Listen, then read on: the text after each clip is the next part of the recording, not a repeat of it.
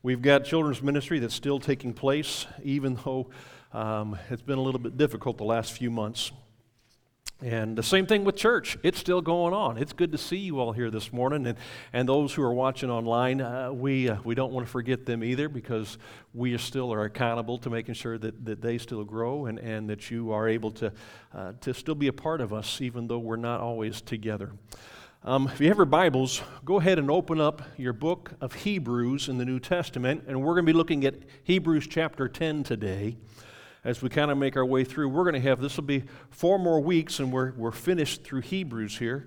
And uh, it's, it's been a, a, wonderful journey digging into this passage of Scripture and just seeing the things that are written in here as, as we're trying to, to understand the change that's taken place from the old covenant with the Jews uh, under Israel and, and with God. And then all of a sudden, Jesus makes this transition into a new covenant, a new relationship and it includes not just the, the Israelites, but everybody within the world.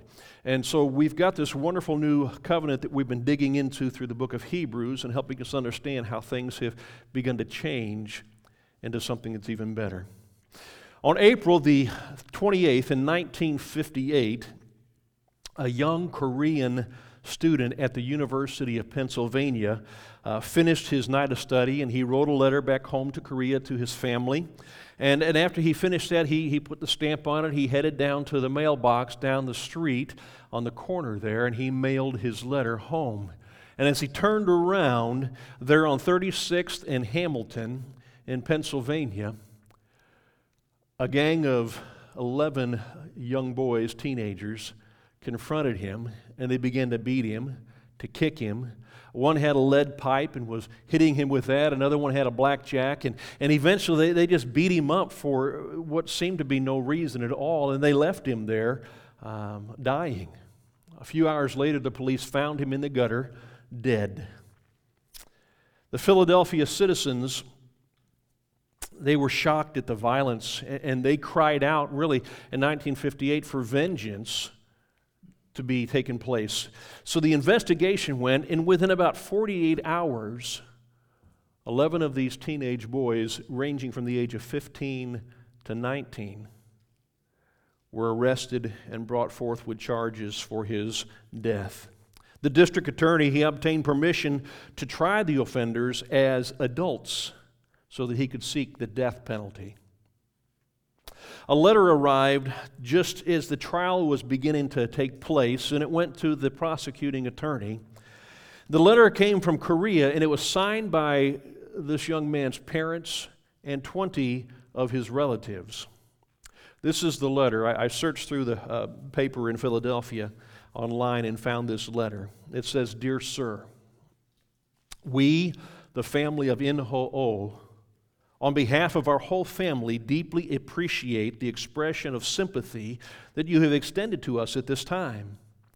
In Ho had almost finished the preparation needed for the achievement of his ambition, which was to serve his people and nation as a Christian statesman. His death, by an unexpected accident, leaves the ambition unachieved. When we heard of his death, we could not believe the news was true, for the shock was so unexpected and sad.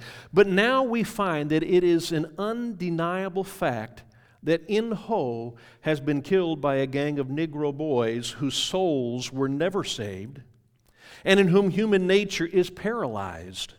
We are sad now, not only because of In Ho's unachieved future, but also because of the unsaved souls and paralyzed human natures of the murderers. We thank God that He has given us a plan whereby our sorrow is being turned into Christian purpose. It is our hope that we may somehow be instrumental in the salvation of the souls and in giving life to the human nature of the murderers. Our family has met together and we have decided to petition that the most generous treatment possible within the laws of your government be given to those who have committed this criminal action without knowing what it would mean to him who has been sacrificed to his family, to his friends, and to his country. in order to give evidence of our sincere hope contained in this position, our whole family has decided to save money to start a fund to be used for the religious, the educational, vocational, and social guidance of the boys when they are released. In addition, we are going daring to hope that we can do something to minimize such juvenile criminal actions which are to be found not only in your country but also in Korea. And we are sure everywhere in the world. We have dared to express our hope with the Spirit received from the gospel of our Savior Jesus Christ, who died for our sins. I don't know the outcome of the trial. I don't know what happened to those boys, and I tried to find some research, and I just couldn't find anything about it. But I know that the attitude of the parents and the family members, his relatives, just it brought a whole different outlook to this trial when they wrote that letter. And I think few of us will be challenged to practice this type of forgiveness under such difficult circumstances as this Korean family had. And, all of us are going to face problems. We're all going to face struggles. We're all going to face a moment when we need to forgive somebody else, maybe because they slandered us, or, or they threatened us, or they abused us, or, or they, they stole from us. The amazing thing is that in Christianity, it produces people who have a spirit and a, and a heart that have the ability to forgive those who sin against us simply by the grace of God. We know what we have been forgiven and so we are to forgive as well. Christ's sacrificial death on the cross has the power to produce people just like this family who, who are being made holy because this is a much better way to live than what our world is offering. So, this morning, I, I, would like for us to recognize the appeal that comes out of our text this morning in Hebrews chapter 10, verses 19 through 25. And, and we will will discover that, that, that his power has the, uh, the ability to establish through his sacrifice and his resurrection people who have this community of faith and the ability not only to forgive, but to encourage and to inspire and to move forward. Our text begins in verse 19 of Hebrews chapter 10. It says, Therefore, brothers, since we have confidence to enter the holy places by the blood of Jesus, by the new and living way that He opened for us through the curtain, that is, through His flesh. And since we have a great priest over the house of God, let us draw near with a true heart in full assurance of faith, with our hearts sprinkled clean from an evil conscience, and our bodies washed with pure water. Let us hold fast to the confession of our hope without wavering, for he who promised is faithful. And let us consider how to stir one another to love and good works, not neglecting to meet together, as is the habit of some, but encouraging one another, and all the more as you see the day drawing near. Our text begins by telling us to draw near. He says, Let us draw near. And our writer says in Hebrews chapter 7, verse 19, that, that he's referring to this better hope that we have through which we are to draw near to God. We have a hope that, that enables us to, to be able to get close to God and, and not to be ashamed of it. And in Hebrews 7:25, we read that Jesus is able to save to the uttermost those who draw near to God through him. And at the beginning of our chapter here in chapter 10, verse 1, we read that the opposite about the sacrifices of the old covenant. It, it tells us that really the old covenant, it can never, it can never make perfect those who draw near. It had no ability to do that. So that's why Jesus instituted a new covenant, a new relationship with us to enable us to honestly draw near to God without having somebody else, a high priest once a year, speak on our behalf. So, here now in Hebrews chapter 10, beginning in verse 19 through 25, or through 22, we're encouraged, even ordered, to draw near to Him. Again, let's look at Hebrews 19 through 22. He says, Therefore, brothers, since we have confidence, since we have confidence to enter the holy places by the blood of Jesus, by a new and a living way that He opened for us through the curtain, that is, through His flesh. And since we have a great priest over the house of God, let us draw near. Let us draw near with a true heart and full assurance of faith, with our hearts sprinkled clean from an evil conscience and our bodies washed with pure water. In one lengthy sentence, that's what that is, verses 19 to 22. In the Greek language, it's just one sentence. We identify three things we identify the motive, the manner, and the means in which we have the ability to approach God guilt free with this new covenant.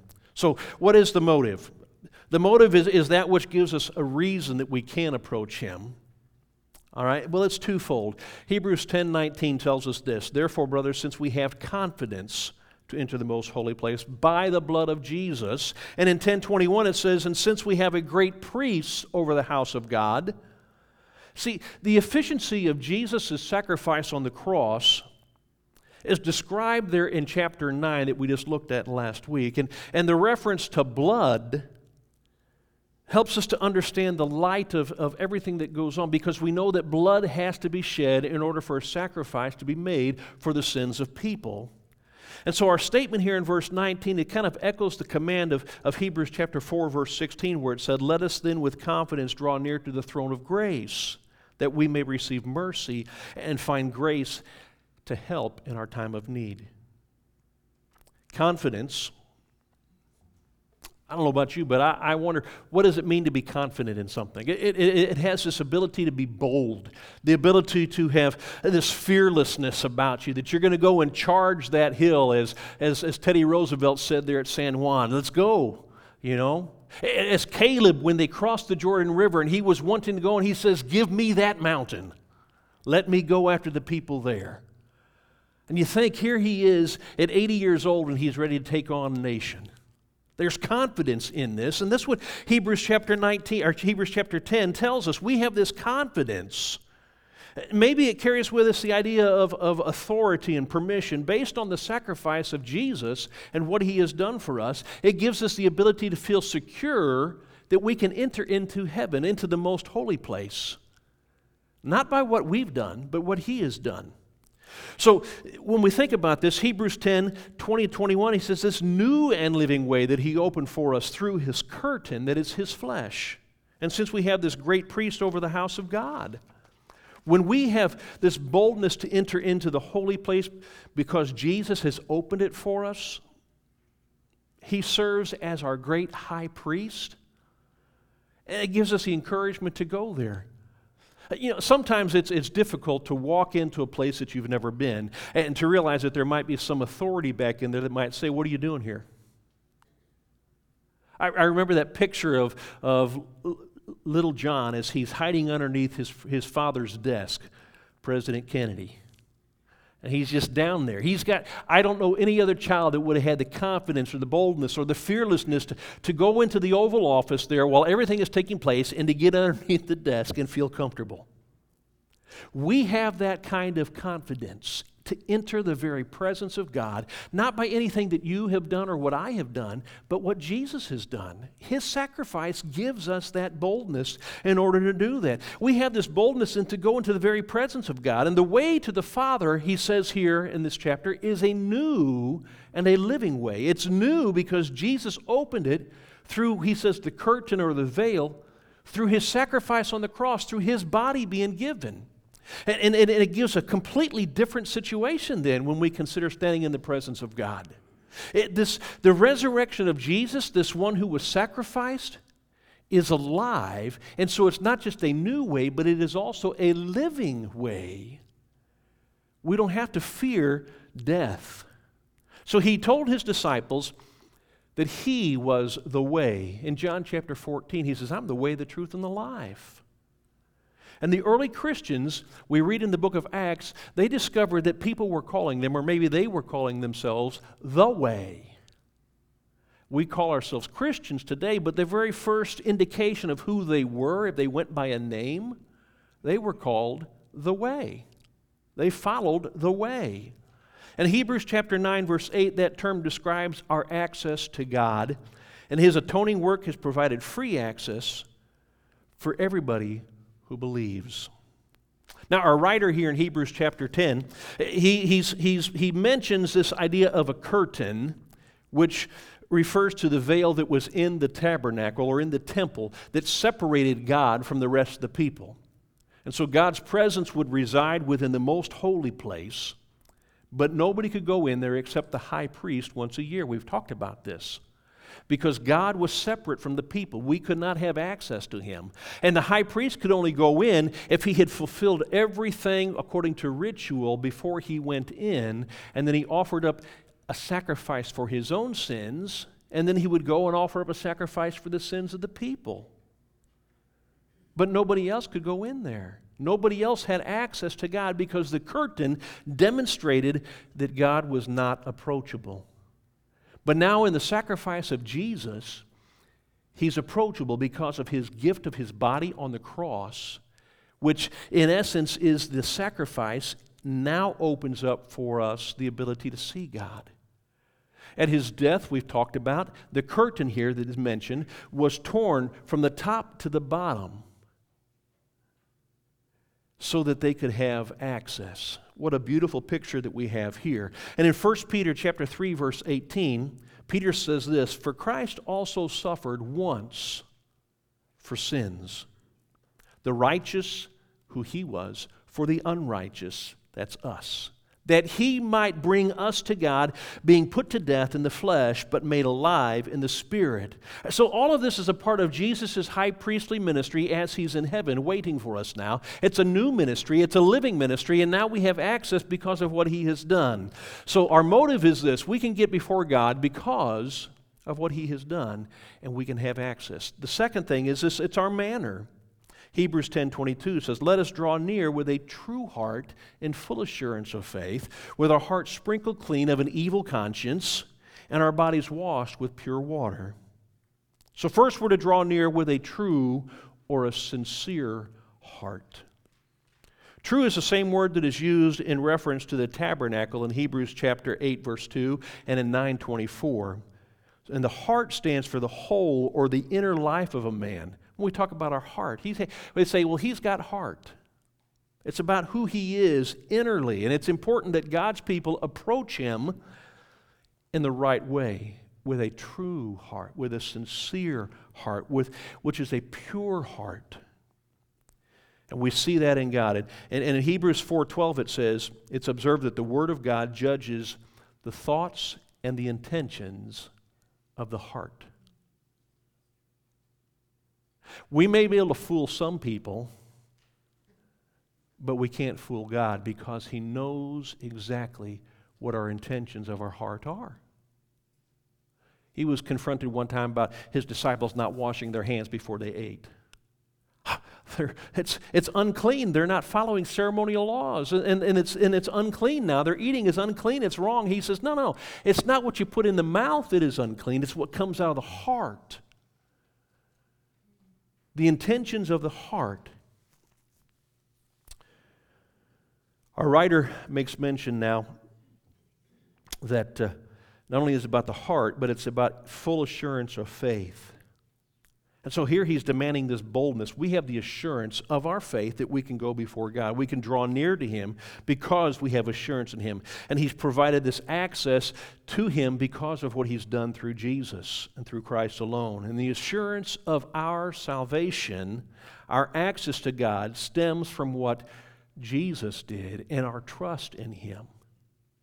When he told Mary, even if you die, if you believe in me, you can live. Do you believe that? We have full assurance of what he has accomplished here for us. And so the remainder of the verse describes our means by which we draw near to God.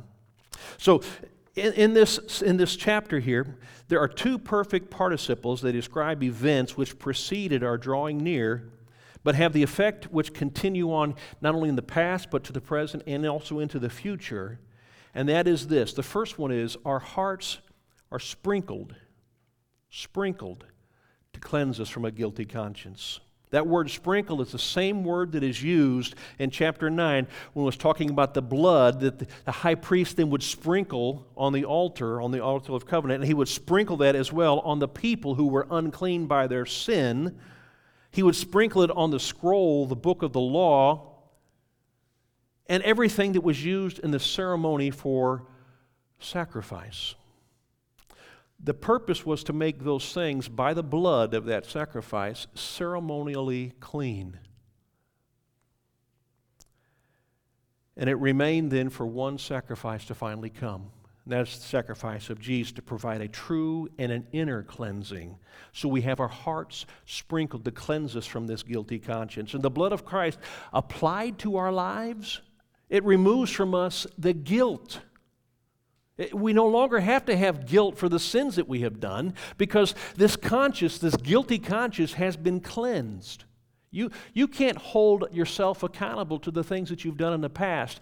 God says He will forget them as far as the east is from the west, but yet we're the ones who bring up the problem. We always remember what we have done in our past that was sinful and wrong, and we can't let that go. But when our hearts have been sprinkled to cleanse us from this guilty conscience, this evil conscience, all of our guilt is gone. It's removed. The second drawing near we have is that our bodies are washed, he says, with pure water. So that kind of complements the first statement there. So it refers to the inner cleansing, and now this refers to the outer cleansing as well, the purification that takes place. Now, that word that is translated pure in our passage here, it's, it's used to describe the cleansing and the purification that Jesus brought by the sacrifice of himself for us to cleanse our conscience. And so listen what it says in Hebrews 9:14 how much more will the blood of Christ, who through the eternal Spirit offered himself without blemish to God, purify our conscience from dead works to serve a living God? See, his sacrifice is what purifies our conscience so that we have the ability to serve him. Now, our writer also indicates, and he, he recognizes the foundational role of baptism in this statement as well. He says it plays on the part of initiating into this new covenant, the relationship with God. We see that in Hebrews chapter 6, verses 1 and 2. And other passages in the New Testament also give clear evidence that immersion or baptism is, is practiced for the remission of sins. We see that in, in Acts chapter 2, verse 38. And in Acts 22, verse 16, Paul says that he had to have his he had to be baptized in order to wash his sins away. Both external and internal barriers are guilt and our feelings of guilt always get in the way, but those things now have been removed so that we are not kept from drawing near to God because of what Jesus has done for us. So, next, our attention then moves on here in this passage of Scripture, and it, and it moves on to the second encouragement, the second exhortation, where he says, Let us hold fast, there in verse 23. So we're supposed to hold fast. Hold fast to what? The confession of our hope without wavering, for he who promised is faithful. So let us hold fast the confession of our hope. Our hope for what? Well, our hope that we're going to be able to stand within His presence, we're encouraged not only to hold fast or, or to, to maintain this firm grasp on our hope, this, it's a usual, un, unusual expression. Usually we think that we're supposed to hold fast to our faith, right? But that's not what he says. You, you've got your faith, and your faith enables you to stand in the presence of God, and, and, and because of his sacrifices, cleanses you. But once you're there, now you hold fast on the hope that you will be within his presence one of these days. And so we're supposed to hold on to our hope. But there's a point in referring to this hope, and it's always been described as, it's already been described as an anchor for the soul in Hebrews chapter 6, verse 19. Hold on to our hope. And so this is what he says. We have this in Hebrews 6:19 as a sure and steadfast anchor of the soul, a hope. A hope that does what? A hope that enters into the inner place behind the curtain. You see, because his body and his sacrifice, And what he did there on the cross has opened up that curtain. Now we have a hope that takes us beyond it into the very inner sanctuary where God is. We need to hold fast to our hope.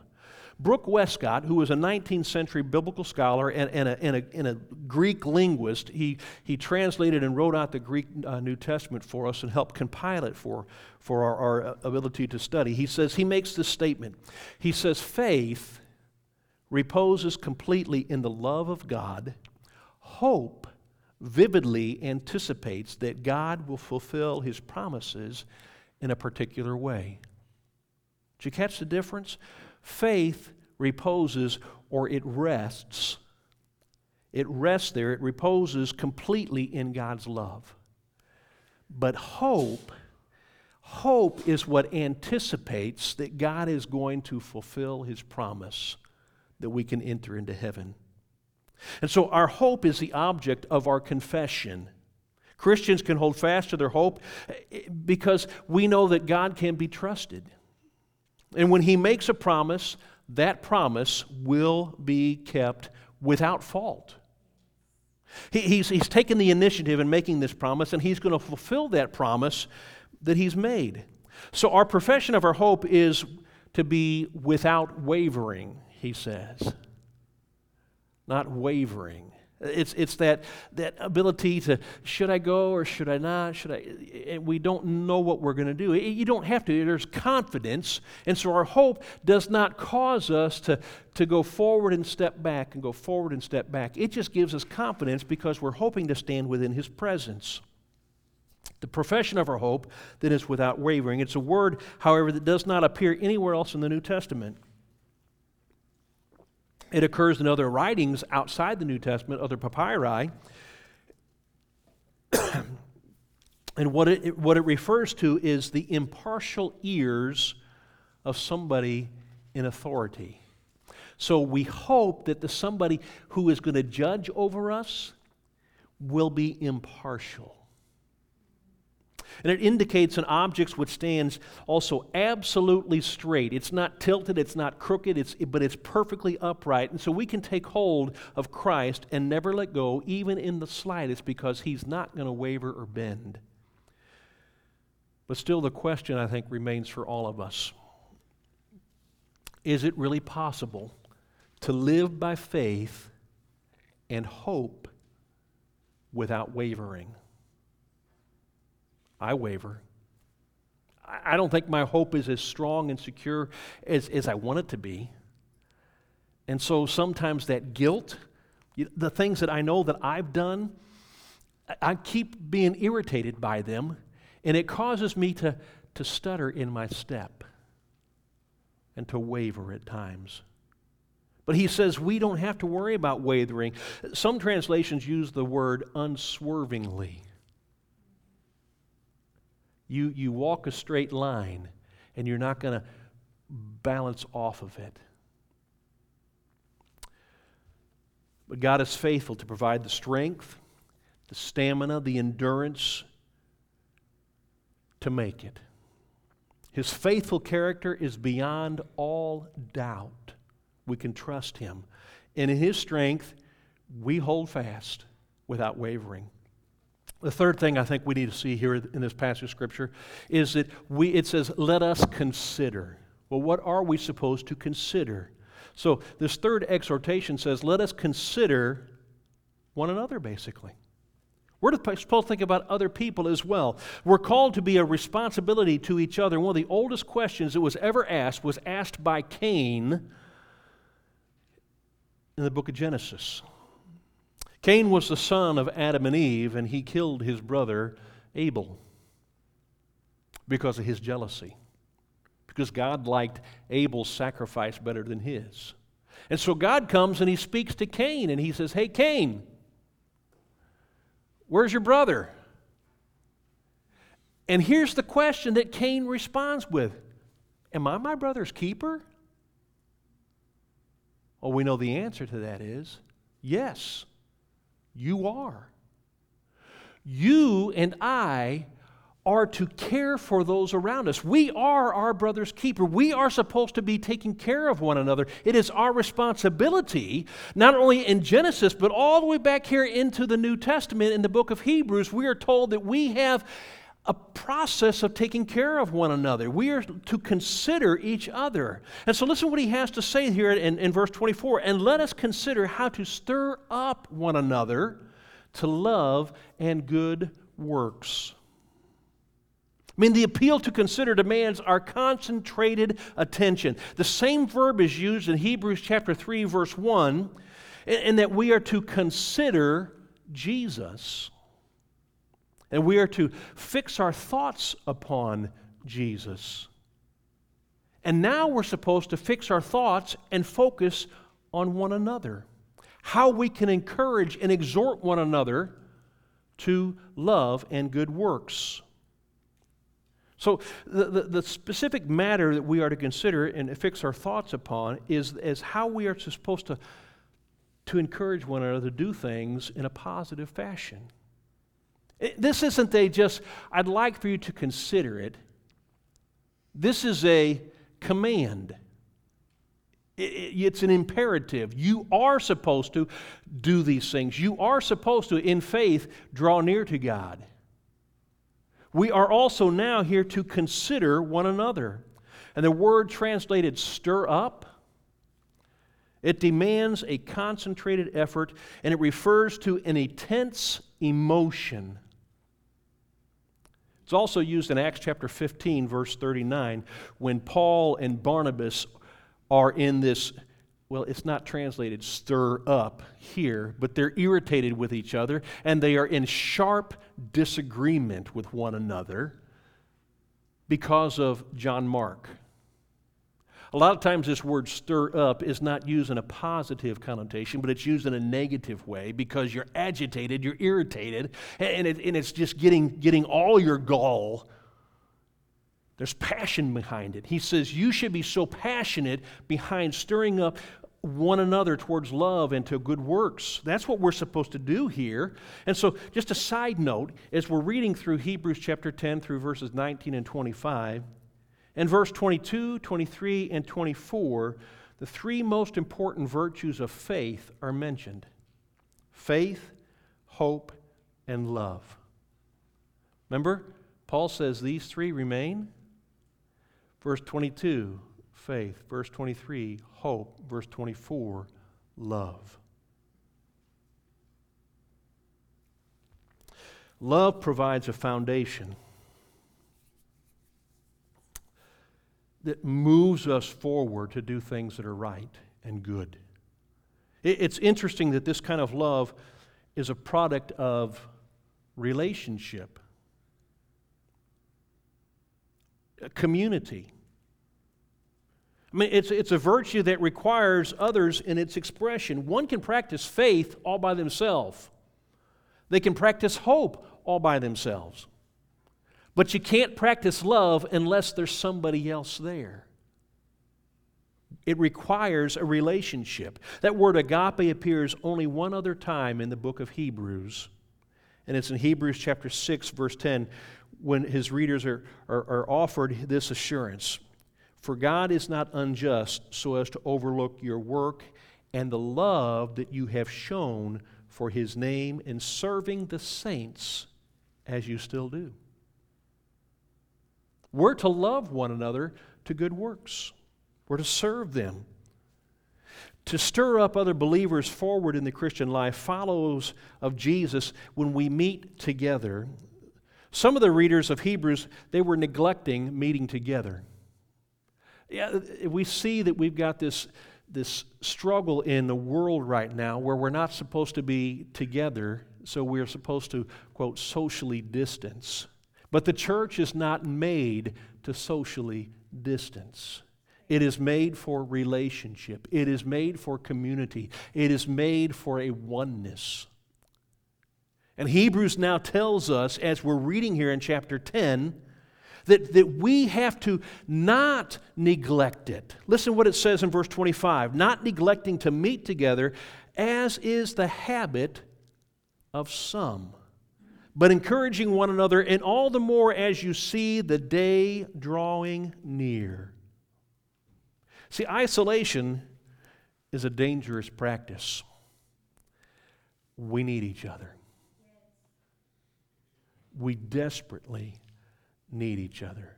You cannot be a part of the church by yourself. We have to have community. That's what he's called us to do. So if it means we've got to take precautions to do that, we take precautions to do that. But we've got to be together. And some people, back here when he was writing this letter, some of them said, I don't need to be with the church. I can still believe God and stay at home. But he's saying, no, no, no. You can't. You've got to be together. So you cannot neglect the meeting together and some people are making a habit of it. It doesn't take long for habits to be formed. And unfortunately, in our society today, we have formed a habit of isolationism. Even in the church. James Moffatt He's a 20th century Scottish biblical scholar, and he translated the Bible, and he's got his own translation of it. He, in concerning this passage of Scripture here in Hebrews chapter 10, he makes this statement. He says, Any early Christian who attempted to live like a pious particle without the support of the community ran a serious risk in an age when there was no public opinion to support him. Did you hear that? Any Christian who attempted to live like a pious particle, in other words, somebody who's trying to live by themselves righteously and holy, he said, without the support of the community, meaning the church, they ran a serious risk in an age when there was no public opinion to support him. When the community around does not care about Christianity and they want to squash it, and you're going to try to be on your own, you can't make it very long. You need the support of the body of Christ in order to make it through tough times. And so the writer here in Hebrews goes on to suggest that Christians ought to be exhorting one another, encouraging one another. And all the more, he says, as you see the day approaching, as that day is drawing near, we should be encouraging one another all the more because Jesus is coming and we don't want to allow anybody to shrink back and to fall away. Regular fellowship with believers is an essential, let me say that again. Regular fellowship with believers is an essential ingredient in the Christian growth. You are not going to mature in Christ without being with one another. So the, the readers of Hebrews knew that the day of Christ's return was coming close, and the closeness of that day compelled them to encourage one another all the more.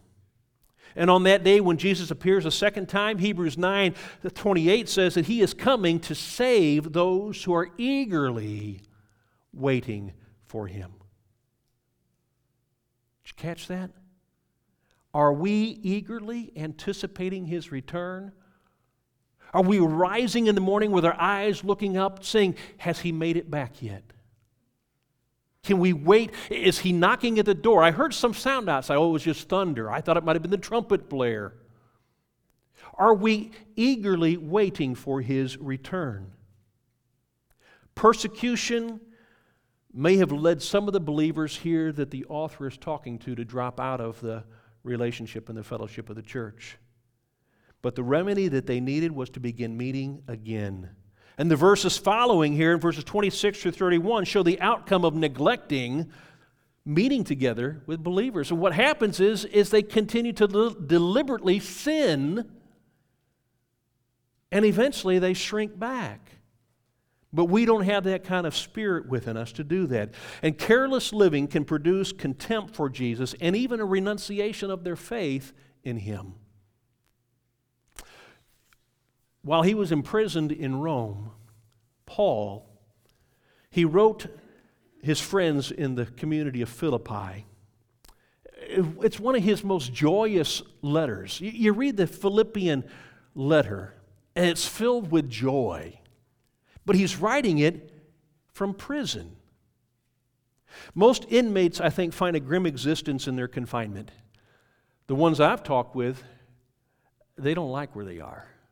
They don't like all, all the difficulties of that. They don't like the lack of freedom. They don't like the confinement. They don't like the isolationism. But Paul announced to his Philippian friends that his confinement, him being in prison, contributed to the spread of the gospel. You think, what?